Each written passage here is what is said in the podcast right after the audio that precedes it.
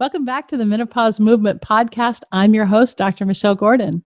Today, we are joined by Meaghan Faragasso. Meaghan specializes in custom nutrition and fitness programs for busy women.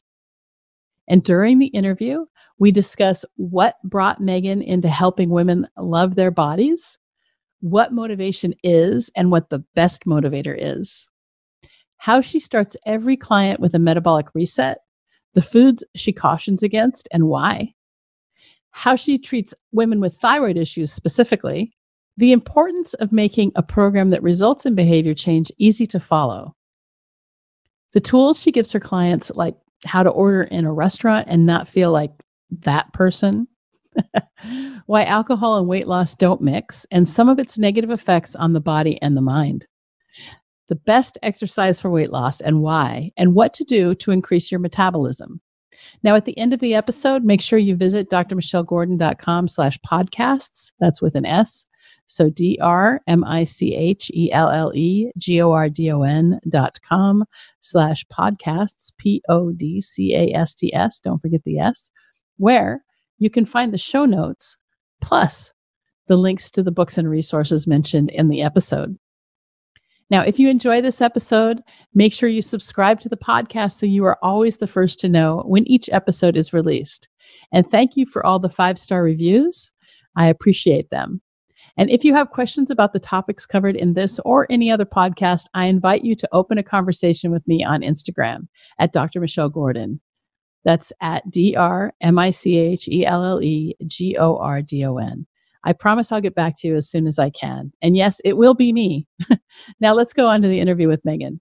Thanks so much for being a part of the Menopause Movement.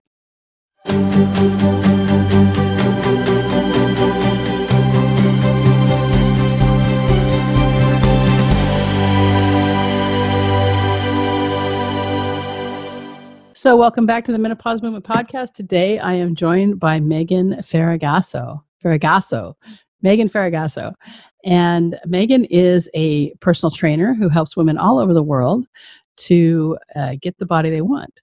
So how did you get into this?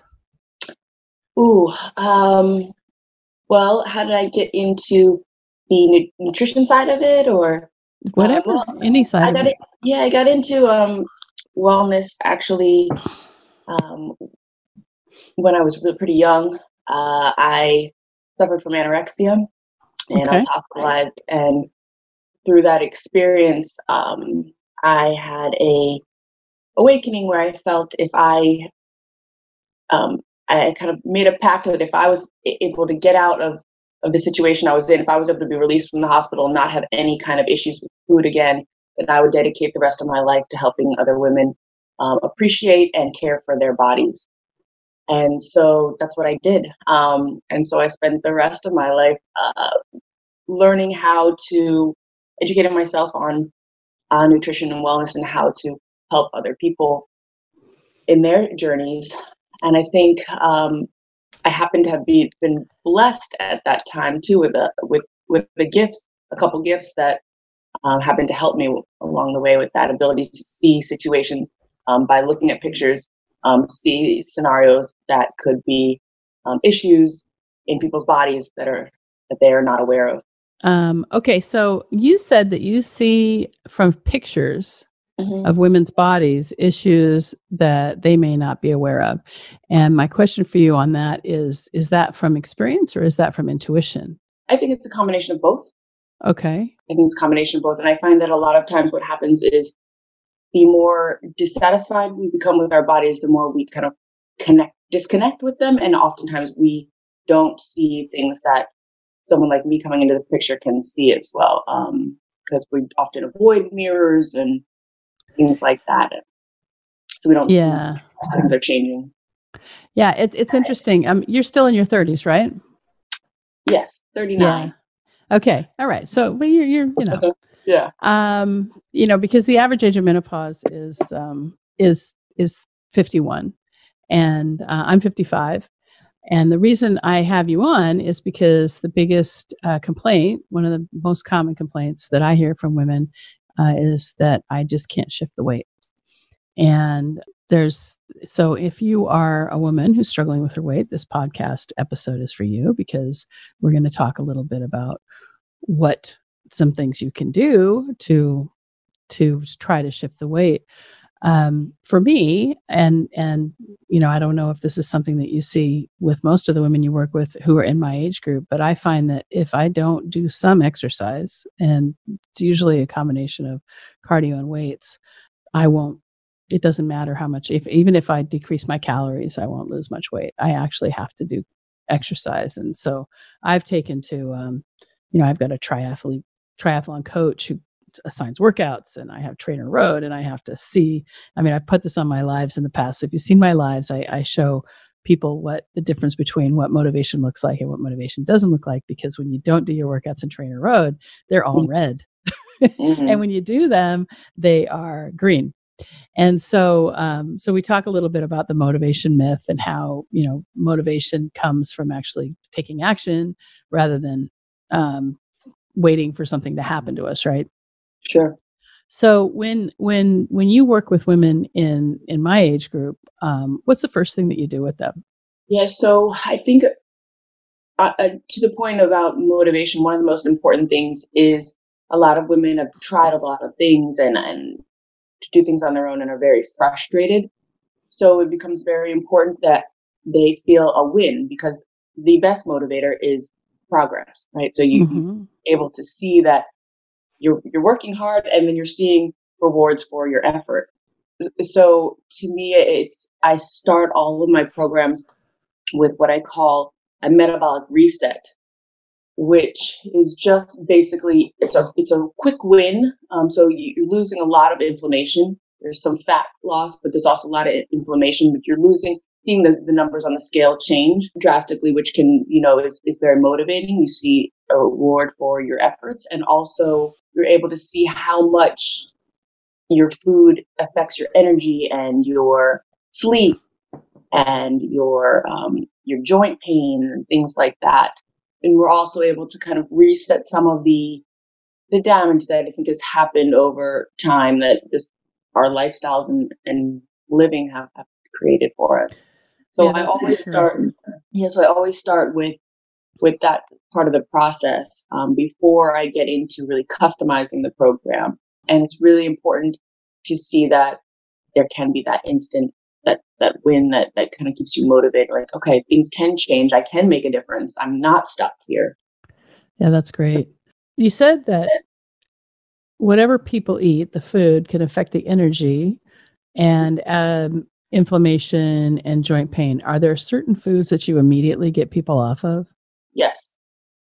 I have found, I didn't want to believe it for a while, but I have found that for the majority of people, there is some type of dairy intolerance, so that the dairy causes some inflammation in their bodies, and the gluten. And it's not even really gluten per se, but it's the bastardized wheat that has just caused all types of not just intestinal issues for people, but joint pain and inflammation in their bodies, and inability to really thermogenically utilize energy properly, and issues with skin, all kinds of things that, typically seem to be an issue. What I like to say about dairy is that it's the perfect food for a baby cow. Absolutely. And what's interesting when you look at dairy, I'll still eat some dairy. I'll eat some fermented dairy here and there, but and the reason I do it isn't because it's good for me. It's because I really like it. Yep. And so I'll deal with those consequences when they come. But the milk from a mother cow is designed to take a newborn cow, which is what, maybe 30 pounds to 300 pounds in a year, or, however much they weigh. Yeah. And so as the baby matures, all the hormones in the milk change to increase, the type of milk changes. And what happens is that, and what's really cruel to me, because I've been to plenty of dairy farms, is that, they breed these cows and then they just immediately take the baby away from the mother. Yeah. And so it's really kind of cruel. Yeah. But then also you talk about the, the American version of wheat, because it's really interesting. I travel a lot. And when you go to France, it's hard to go to France and not have pastries and, sugar and croissants and, and those sorts of things. Baguettes. And yeah, baguettes and their butter, even butter, which is dairy. But the difference is that they don't cause the same types of joint pain, because they have a different type of wheat and they don't have Roundup Ready grain like we do. Yep. And I think sprouted wheat often causes less problems as well for people. But, it's a lot of my clients have autoimmune diseases. A lot of them have thyroid issues. And those clients in particular, I find that the wheat is even more important.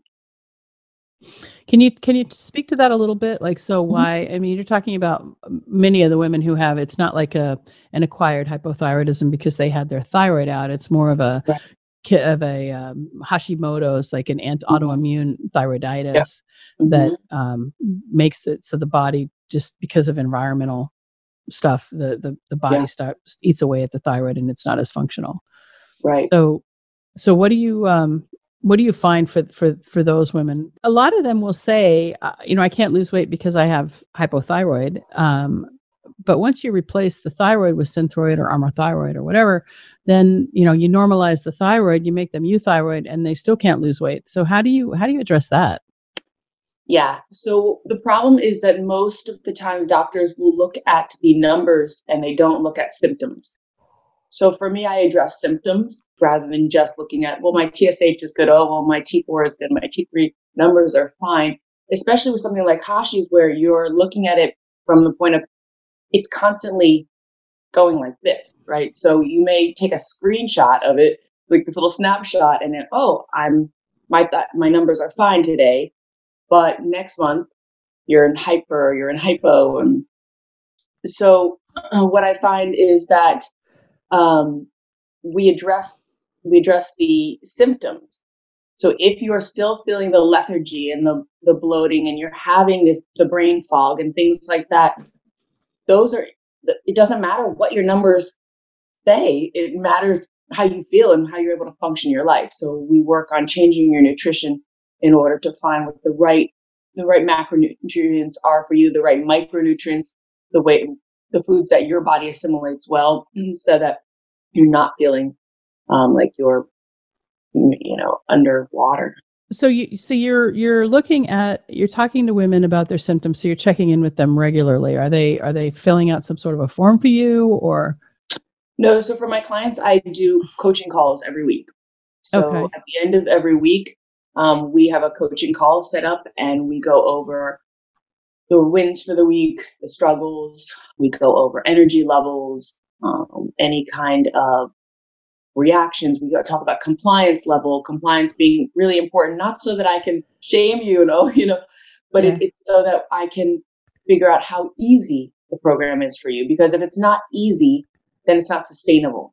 Right. And so that way I'm able to change things to make it so that it fits into your lifestyle so that it doesn't feel hard. So if you're telling me, well, I'm only able to be 50% compliant, well, it doesn't really matter if I'm on the ideal program for you.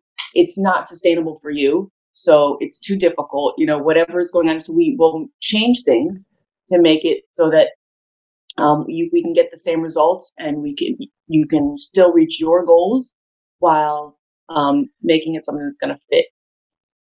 Okay.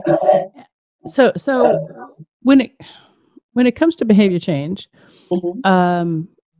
you're saying that behavior change should be easy. And that's something that I've been studying quite a bit about. And not only should it be easy, but when we're wanting to make a big change in our lives is, so we have 50 pounds of excess weight that we want to take off or excess fat, say. I think one of the biggest things is to make sure that we plan for temptations, plan for when the failures are going to happen and how we get back up. And with you have group coaching calls, right? You don't do one-on-ones? I do one-on-one. You do one-on-one every week with each person. it's hard to scale.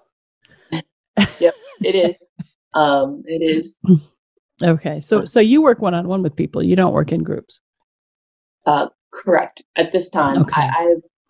I have tried to work in groups before, and I found that there was less honesty. People were sometimes ashamed to mention in the group something personal or how they really were doing. Yeah. And so they were less honest. And so I couldn't keep them as accountable. And so what I do is I take up on a much more limited amount of clients now, and I give them a higher caliber of yeah. one-on-one. No, that's really good. And you probably get a lot of really good results. What I've done in the Menopause Movement membership is that we have group coaching calls every week, but we also have the option that people can upsell to a private coaching option where they can access me via the platform. And so it's it's private. Nobody else sees it but me and that person.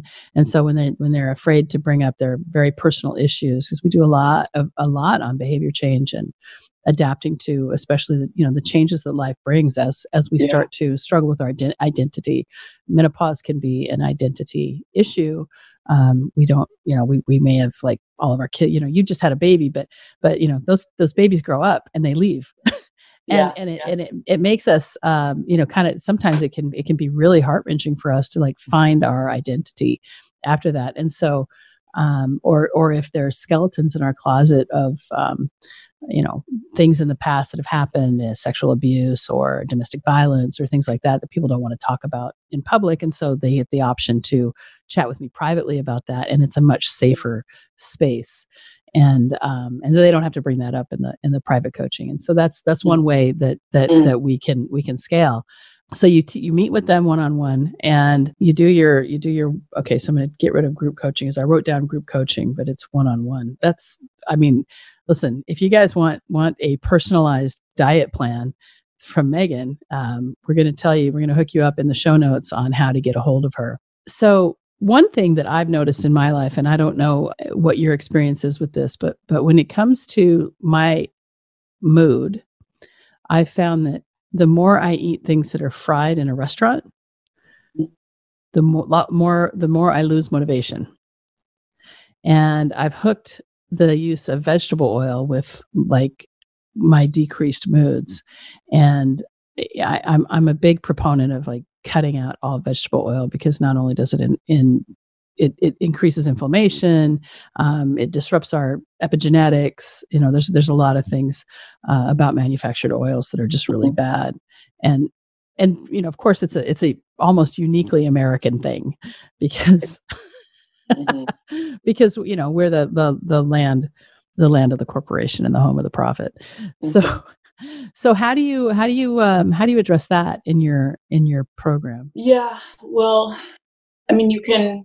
Sometimes what I also will do is I find that people are pretty open to learning new ways of ordering food when they go to restaurants through an educational process. So a lot of times there's this fear of being the weird girl, right? The one who's ordering differently from their friends, or so. It's a certain type of social confidence that has to be acquired to ordering your food, because to me, it doesn't matter if you're weird, if you're going to be sick. Like, you have to, people have allergies too. And for you, this is an allergy, this makes you sick. So yeah. It's really important that you take it like that. You understand that and you treat it as such. So, well, it's the holidays. Let me have some as well. It's this, well, I'm out to eat. Well, this is your health, you can't do what everyone else can do. So I go through a process of teaching how to order food in a restaurant, and if they're willing to prepare food how you need it. And I think that slowly that confidence can be built. And then I have some clients who will even start ordering for their friends because they become so confident in doing such. I think that's a huge portion of it, is people, same thing with alcohol. A lot of people think, well, it's just the calories that are affecting me, and they don't understand the hormonal effects, the effects on their metabolism or their protein synthesis or things like that. And so I give them tools of how you can still go out and be social and be in these environments and not have people question you, you know, have a soda water with lemon and lime and walk around with that. So people aren't asking, well, why aren't you drinking? And you don't even have that conversation. Yeah, no, that's really good. When it comes to ordering in a restaurant, one of the things that I learned quite a while ago is that a menu is really just a list of ingredients. And if you look at it as that, then, you know, remember you're the paying customer, and there, if you're going to tell them, look, I can't have this, I can't have that, you just tell them it's an allergy, and they'll yep. accommodate you because they want your money. But let's talk a little bit more about alcohol, because I don't drink now, and I don't drink by choice because I found that when I did drink, it interfered with my spiritual progress. That was really it. It wasn't so much about, you know, alcohol definitely is a weight loss killer without question. You're going to have a really hard time losing weight if you drink. It doesn't matter if you drink vodka or brandy or wine, right. Any of it is going to interfere with your weight loss. But what I did notice is that when I did have a drink, doing the meditation was harder. And the other thing I like to talk about is that, you know, I smoked a lot of pot when I was a kid. You know, it was just the thing to do back in the 70s and 80s. Mm-hmm. And when I was 15, it was great. And then as an adult, like in my 40s, I tried it again. And I was like, oh, I hate how this feels. I feel so paranoid and awful. Yes. And I was like, man, I feel like a teenager again. This is not the way I want to feel. Yeah. And so it's really a no-brainer for me. I don't smoke pot because I hate the way that stuff makes me feel. Yeah. I do like CBD teas. I like the CBD honey pops. If I'm having a little bit of pain, I'll use a little CBD. But mostly I do it because it's kind of a fad now. I don't know how much relief I get from it. But you know, we sell CBD oil in the clinical office, and people swear by it for pain, and that's great. I mean, but it's just not, I don't, and actually I did a whole podcast with a CBD person about how, you know, CBD for menopause. But when it comes to alcohol, I was like, you know, I really like how I feel when I'm drinking. I get kind of happy and giddy. Mm-hmm. And then I go to bed and I wake up when the alcohol's gone. So it completely disrupts my sleep. And I feel completely awful in the morning, like awful, like, you know, it's like I lose the whole next day. So for me, it was like, it was kind of a no-brainer. It's like, well, I'm not going to drink now because it's just making me feel horrible. But it was just one decision that I made. But the problem I think with alcohol is that there's so much social stigma around it, and if you don't drink, people think that you're doing something wrong. And I think we're seeing now a new trend of, you know, alcohol-free bars and that sort of thing. But right. But we have to really have a conversation about alcohol and open up people's minds about the fact that, you know, it's not good. And the reason why they put it on in the movies and the TV is because they want to sell alcohol. It's the same reason why people smoke. We know smoking causes cancer, and people smoke on the TV because, I mean, I think, you know, they want to show people doing something. And so there's a way on the TV, it's doing something with their hands that makes it interesting, because if you're just standing there like a lump, it's kind of boring. So they're doing things, they're drinking, they're, you know, but at the end of the day, nobody drinks the way that they drink on TV and movies. And if they did, they wouldn't look the way they do. Mm-hmm. Right. Yeah. Yeah, absolutely. And it is a neurotoxin. And I think we don't give it as much power as it has. You know, it's not just, like you said, it's not just while you're drinking. You don't have to be doing inappropriate behavior while you're drinking or things. But, you know, I know for me, even as I get older, so the brain changes and we respond differently to things. I have like alcohol-induced anxiety the next day. Nobody wants that. That affects, like, it affects everything in my life. So it affects everything that I'm going to do the next day or maybe the next couple of days. Why would I willingly poison myself? You know, like, it is very interesting. And the same thing I've a lot of people, because depressants have depressive episodes after, you know, drinking, and they don't associate it because when they're drinking, they're not depressed, right? But it's the after effects, and sometimes it takes a while to make that correlation and put two and two together. So it's fascinating, and I think I'm glad that we're having more discussions about it, because it is thought of as this. TV makes alcohol so sexy, right? It just yeah, it's the sexiest thing you can consume. Yeah. But in reality, it is not like that. Yeah, I challenge people to drink a beer every day for 7 days and see what happens to your body. You know, it's or don't. I mean, it's like the equivalent of drink. You know, eating a loaf of bread, you know, almost, or half a loaf of bread every day if you're going to drink a beer every day. And, you know, we all know what happens when you eat bread. I mean, you know, so one of the things I saw, one of your videos, and you were in a grocery store buying pork rinds. Mm-hmm. So are you primarily keto or paleo, or, cause I think you were talking about keto on that video. Mm-hmm. No, I am not, I don't prescribe to any diet.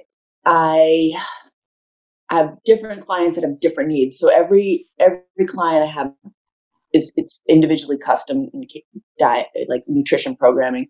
And I have clients that are more insulin sensitive than others. So we keep, you know, they on a much lower carbohydrate diet than other clients, but I definitely don't prescribe to any kind of overall diet like the keto or the paleo. Right. That. Are you still eating pork rinds? I don't eat pork rinds often, no. My dogs eat them. We put them in the dog food, but you know, they're tasty and they can fulfill that crunch, but they're still very calorically dense. Mm-hmm. You know. Yep. But at least you're frying it in a natural fat. That's the one thing. So mm-hmm. as Dr. Kate Shanahan likes to say, that nature doesn't make bad fats, and so we like to tell people to use natural fats and not those manufactured fats like cottonseed oil, and you know, the stuff that they use at McDonald's. You know, after one use of that stuff, it's toxic. It's just awful. So flashpoint. So what's your onboarding process like? I mean, do you have people go through a survey or a quiz or something to find out where they are right now? Yep. I send a preliminary questionnaire and find out all about what their goals are and what they're looking to accomplish, you know, where they've been, what they're dealing with, what kind of limitations they might have, how ready they are to make a change. And then I set up an initial call, and that's just where I kind of find out if and how I can help them. So we delve a little bit deeper in their goals and what's really going on. Then a questionnaire actually covers. And then from there, I do a second call with them just to kind of explain if I think that they're what I recommend for them, or who else I want to refer them to that I think would help them better. And that's pretty much the onboarding process. That's kind of a neat process, because you're able to get them, you know, kind of where they are and get an idea of their true motivation. And it's so important when it comes to behavior change that the benefits outweigh the benefits of change outweigh the benefits of not changing, or else, you know, you're never going to change. And, you know, for those of us who, you know, have struggled with our weight over the years, one of the things I've realized is that I've said just this once for the last 15 years. And so just this once can become, you know, this habit that, you know, well, I've got this party and that party and this, you know, and so just having the motivation, in a sense, or the impetus for change, and seeing that we can, I mean, seeing that you can do it is the biggest step, I think. Yeah, it's really important. And it creates a confidence, a type of confidence that then is unshakable. Then I was like, well, if I can do this, and I didn't think I was capable of doing it. It happens in the gym too. You know, I didn't think I could ever run, 1 mile, and I could run 1 mile when I tried. You know, so now what else could I do that I didn't know that I could do, right? And so I'm like just overcoming those small goals that we set, and then we're able to realize what else could we do that I just didn't even attempt doing because I didn't think I could do. Right. So we're what we're doing in these changes is we're busting all these limiting beliefs that we have created by, you know, throughout our lives by growing up. And then there's this big ripple effect that can happen when you take a risk on yourself or you invest in yourself. I think the bigger issue is that women, for some reason, women don't invest in their education as much as men do. And we see women, you know, in need, and you know, obviously we have businesses around this, both of us, and it's like, well, we can help you, but then you know what I see a lot is that women will say, well, it should be free because it's menopause, and I'm like, well, if you don't pay, you don't pay attention. Yep. Absolutely. You know, absolutely. Women who pay, you know, people who pay attention and, you know, the transformation starts with the transaction. And so there's, you know, if you're somebody who doesn't want to invest and you want to consume free content, that's great. That's why we have the podcast. But if you really want to make a change, then, you know, taking action and joining the Menopause Movement membership or calling Meaghan and going to her website, which is what Envy This Body. I love that. And setting up a call with her, you know, that's how you make a change. That's how you really get started. But you know, we all have to make a living. So I love how you check to see if they're ready for a change. And do you do any sort of like blood testing? Do you work with their doctors at all? Do you ask them to go and check their hormones? That's a great question. I do have them do a full metabolic panel with their doctor, and send me the results for that. I would like to eventually have it works best that way because for them to go to their doctor, because I do have clients all over the country and some outside the country and other countries as well. So it works out. They're pretty simple to put in a request to get a metabolic panel and then send me the results. Right. Well, that's really cool. So what is your, do you have like nutrition training or? So I have some certifications, but most of it is just experience, self-taught.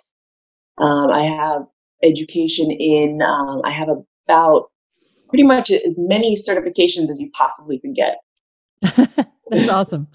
And then let's talk for a second about exercise, because diet, we know that diet is, you know, 80 to 90% of the formula. And when it comes to weight loss, we have to really pay attention to our diet. You're a macro counter. Not everybody counts macros. Some people just count calories.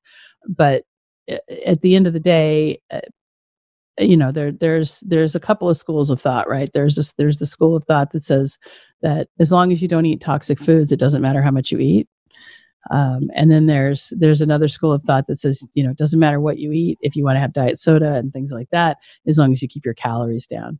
So before we talk about exercise, let's just address that for 1 second. Sure. I think it's not either all or nothing. You can disrupt your hormones by eating toxic foods. And so it does matter what you eat. However, also the amount that you eat matters. You can't eat copious amounts of healthy food. It then becomes unhealthy because if you're over consuming calories, you will still, I actually have a lot of board certified nutritionists who come to me because they understand nutrition, but they do not understand weight management. Right. And so there's trying to get all of your micronutrients in your food is one thing, but then if you still don't understand how portions and calories in, calories out, calorie expenditure and thermogenesis and things like that, you still will have an issue with weight, which we still know causes health problems. Yeah, right. Okay. So you actually are calculating TDDE and all of those things for them. Yeah. Okay. And so let's talk about exercise, because one of the things that happens for some women, and I'm one of them, is that I can do cardio all day long. And I don't get sore. And I you know, like I said, I have a triathlon coach. He assigns the workouts. I'll do, you know, these hard bike workouts. I'll do hard run workouts. I'll do swim workouts. But the minute I start picking up weights, I'm great for the first 2 days. And then by the third day, it's like, I can't move. Delayed onset muscle soreness. Right. And it's, I mean, it's bad. And then after, I would say after about 2 weeks of doing consistent weights that I'm okay. And it's not so bad, but it is so uncomfortable. Like if I do, you know, 50 squats with a 30-pound kettlebell and then 20, you know, like 2 days later, I can't sit down to go to the bathroom. Yeah. So your nutrition can make a big difference with the recovery process, and that I've found does reduce the DOMS and any kind of muscle soreness, not just the delayed onset, but any type of muscle soreness. When you're able to have a really good recovery meal quickly after your workout, you're recovering better. You don't so you're not catabolic consistently after your workout for a long period of time. So you start the recovery process and the anabolic process quickly after your workout. You're able to recover faster. You have less of that soreness. All right. So just for the audience, catabolic is muscle breakdown and anabolic is muscle building. And so when we do a lot of weightlifting, we're causing little micro tears so that we can build more muscle. And as you know, afterwards, as Meaghan said, you want to make sure that you eat the right kinds of foods for recovery. There was a fad there where people said to take a lot of BCAAs afterwards, and that would help with DOMS. And now I think BCAAs are kind of falling out of fashion so much. Yeah. The latest research I've seen is that a woman after an intense weight workout or even an intense cardio workout should have about 4 ounces of protein. And I don't know, is that something you agree with? Or? Yep. Yeah, absolutely. And then often I still recommend a carbohydrate as well, which I like banana because it's full of potassium. It's high glycemic in terms of, it has more glucose than fructose. So it's better for muscle recovery, but the protein piggybacks on the back of the carbohydrate and can shuttle into the muscle for faster recovery. So you do get a better recovery when coupling the protein with a carbohydrate. I'm going to try that. I'm going to try I don't eat a lot of bananas because I find that there's two foods that if I eat too much of, I tend to gain weight. And one is dairy and the other is, carbs. And so I don't eat a lot of fruit and I don't eat, I try not to eat much dairy. Unless it's fermented, and then I'll have like a tablespoon or something of sour cream or maybe a little cheese like once in a while. So this is interesting because I could have like half a banana, I think, and some chicken after a weight workout, and we could see if that would work. Yeah, it will make a big difference, and it's your body utilizes the carbohydrate different post workout than it does any other time. So you're not getting the same type of your body having this insulin response and trying to store it in your liver or your fat cells. Yeah.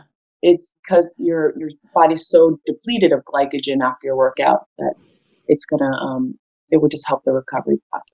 Yeah, that's good. So how do you feel about, like, do you know who Steve Finney or the Finney and Volek are?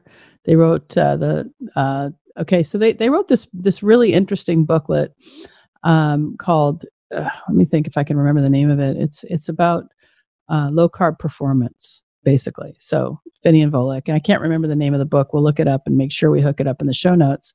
But what they did was they took a bunch of cyclists and they put them on a very low carbohydrate diet. And then they measured their performance and found that, these guys are eating, a lot of natural fats and natural proteins. So they're still a way, not eating a ton of crap food, right? This is good food. These are professional cyclists. Yes. And what they found is that these low carb, high fat athletes had more stamina and they never bonked. Yes. They never bonked because they were able to, there's 40,000 calories available, even to an athlete who has, 6% body fat at any time. Yeah. So that's a fat adaptation. So they're already fat. So it would take a couple of weeks to become fat adapted. And once they become fat adapted, your body starts utilizing the fat for fuel very efficiently.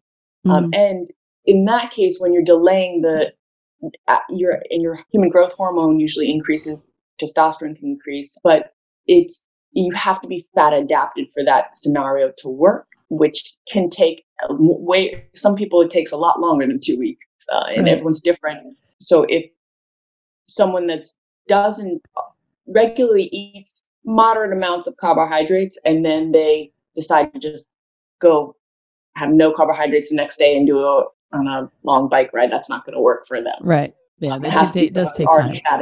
Yeah. Mm-hmm. Yeah, it takes time, and you know, there's ways to check you're looking for ketones in the blood, and there's ways to check that.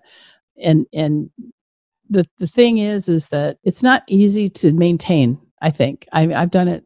I did that for several months, I guess, at a time. And I'd have the purple strips and the high ketones of like 1.5 to 2, and they'd be higher after a run. They'd be in the 5s. But the bigger issue is this, like, there are things I like to eat. I like oat bran, which is low glycemic, but, can fill you up. And I like bread here and there. And just one piece of bread can ruin your ketosis for 2 weeks.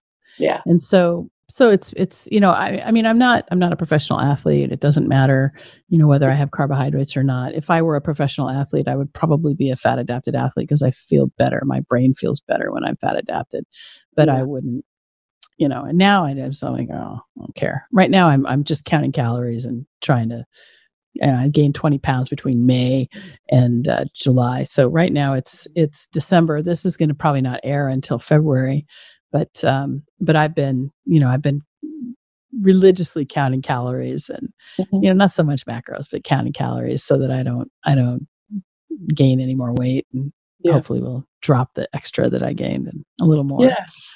Yeah, it has to work for you, Yeah. Yeah. I mean, it's not, I tried not to count calories. I didn't want to. But then I found I wasn't having any change. And so I sat down and I said, okay, what do people who are successful do? You can't measure it. You can't manage it. Yeah. Yeah. So I'm like, okay, this isn't working. What's going to work? I've got to change my behavior. And so that's what worked for me. But so I think that, if I want to say that, for anybody who's listening to this podcast has been struggling with their weight, give Meaghan a call, give Meaghan a go to envythisbody.com. And again, I wanted to, before we do that though, I wanted to hear from you about like, what kinds of exercises do you prescribe? Because, I think a lot of women who are thinking about losing weight are afraid of exercise. Sure. So I always lean on the side of resistance training. Not only is it good for our bones, but it's the only thing that really will transform the metabolism. So you have the exercise post oxygen consumption, which means if you're on a treadmill running for about 3 to 5 hours afterwards, you're going to be burning extra calories. Because your body is your metabolism is going to be elevated. When you're doing a resistance training, because of the repair that's needed for your muscle recovery, it's going to be 24 to 36 hours afterwards that you're going to have an elevated, after the activity, the exercise, that you're going to have an elevated metabolism. So add that to the fact that every pound of muscle that you put on your body, you're going to burn an extra 50 to 100 calories a day when you're sedentary, let alone when you're working out. It allows the body, you can get away with eating a couple more calories here and there and still stay leaner if you have just 2 pounds more of muscle. We're not talking about putting on massive amounts of muscle here, but just a couple pounds. And as we age, because of our hormones, we have to work harder at keeping that muscle mass. So women are afraid of weightlifting because they don't want to get bulky. Can we bust that myth real quick? Sure. Yeah, because we don't have testosterone, we're not going to put on massive amounts of mass, muscle mass. But just putting on 2 pounds of muscle, or even maintaining 2 pounds of muscle, because we would naturally atrophy some as we age. because we become more sedentary. So kind of combating that with some resistance training, we're keeping 2 pounds of muscle, which allows our metabolism to burn at a higher rate. So we're burning maybe an extra 100 to 200 calories a day, every day, just by having that muscle mass on our bodies. Yeah, that's the key. And we do make some testosterone, you know, even after and menopause. Remember the ovaries do make some testosterone, but we don't have the same amount as men. That's why we don't have as much facial hair and body hair. Although we could argue that menopause causes mustaches. But anyway, all right. So listen, if you want to have an individualized plan to shape your body and get into the best shape of your life, then check out envythisbody.com. Set up a call with Meaghan, and she's gonna hook you up with a brand new body, in which will be pretty fun. And that's great. Thanks so much for being on a part of the Menopause Movement Podcast, Meaghan. I appreciate you. Thank you so much, Dr. Gordon. Appreciate you. Thanks for listening to this episode of the Menopause Movement Podcast. I'm your host, Dr. Michelle Gordon, and I wanted to take a moment to share what one of our community members has achieved since she's been working with me. Amanda has had an amazing transformation. Amanda was struggling with joint pain, hot flashes, forgetfulness, sleeplessness, weight gain, and an angry mood. In addition, she lost her confidence and self-worth as menopause crept up on her. Since joining the Menopause Movement membership, Amanda's quality of life has improved in ways no one could have predicted. She has truly transcended the symptoms of menopause and is now living her best life. This is what I want for everyone in the community. Take a listen to Amanda's story. I just want to show you what's possible when you join the community and do the work. Transcendence is available for you, too. Now here's Amanda.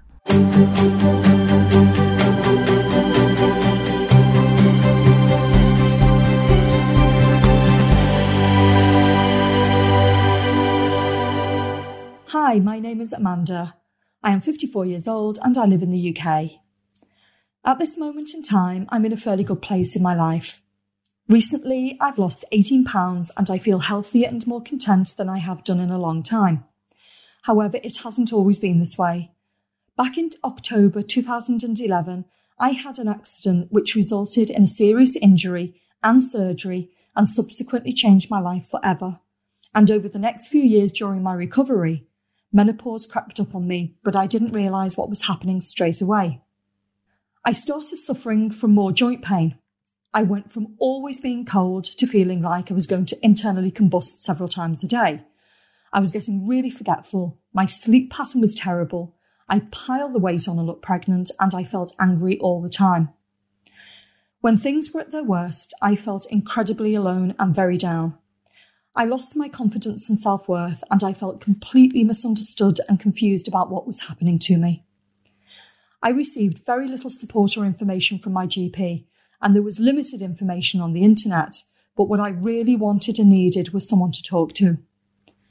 The turning point for me was at the beginning of July 2019, when completely by accident, I came across Dr. Michelle Gordon's Facebook page on the Menopause Movement. At that time, she was doing daily live streams and I started listening to them.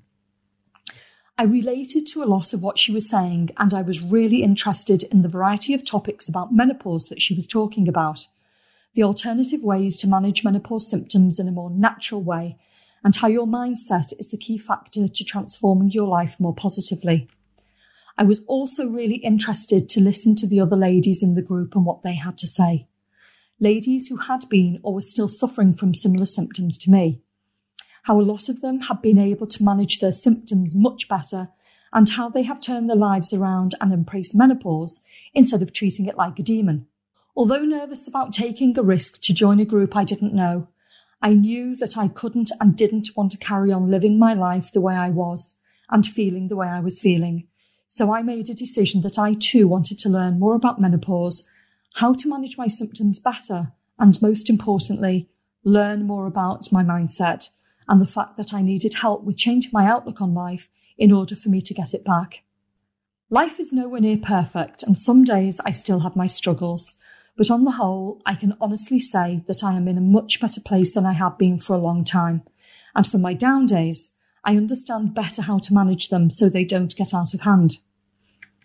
I am now on a journey with a fantastic community of like-minded women, all of whom continue to support each other no matter where we all live, and I no longer feel confused, misunderstood, worthless or alone. For me, this group has been both a lifesaver and a life changer, and most importantly, the one-to-one private coaching sessions that are available with Dr. Gordon as part of the membership have been invaluable to me. They provide me with an opportunity to discuss more difficult and private issues that I am struggling with, and an opportunity to find solutions to address them. Without doubt, I can wholeheartedly say that I owe Dr. Gordon and her group everything for showing me how to take my life back and, more importantly, take control of it. Joining her membership has been the best thing that I have ever done. However, this course is not for everyone. If you're looking for a quick fix that doesn't cost you any time, money, or effort, then this is not the group for you. But if you're in a similar situation to how I was not that long ago, feeling desperate and at the end of your tether, but are willing to invest in your own future happiness and peace of mind, but are unsure as to what to do, ask questions and talk to Dr. Gordon. And if you choose to take that leap of faith, you won't regret it, because who wouldn't want to take their life back if they had the chance? If you are feeling like Amanda, you're not alone. There is help for you in the Menopause Movement membership. I want to help you transcend your symptoms and live your best life. To discover how you can become a part of this life-changing community, go to menopausemovement.com.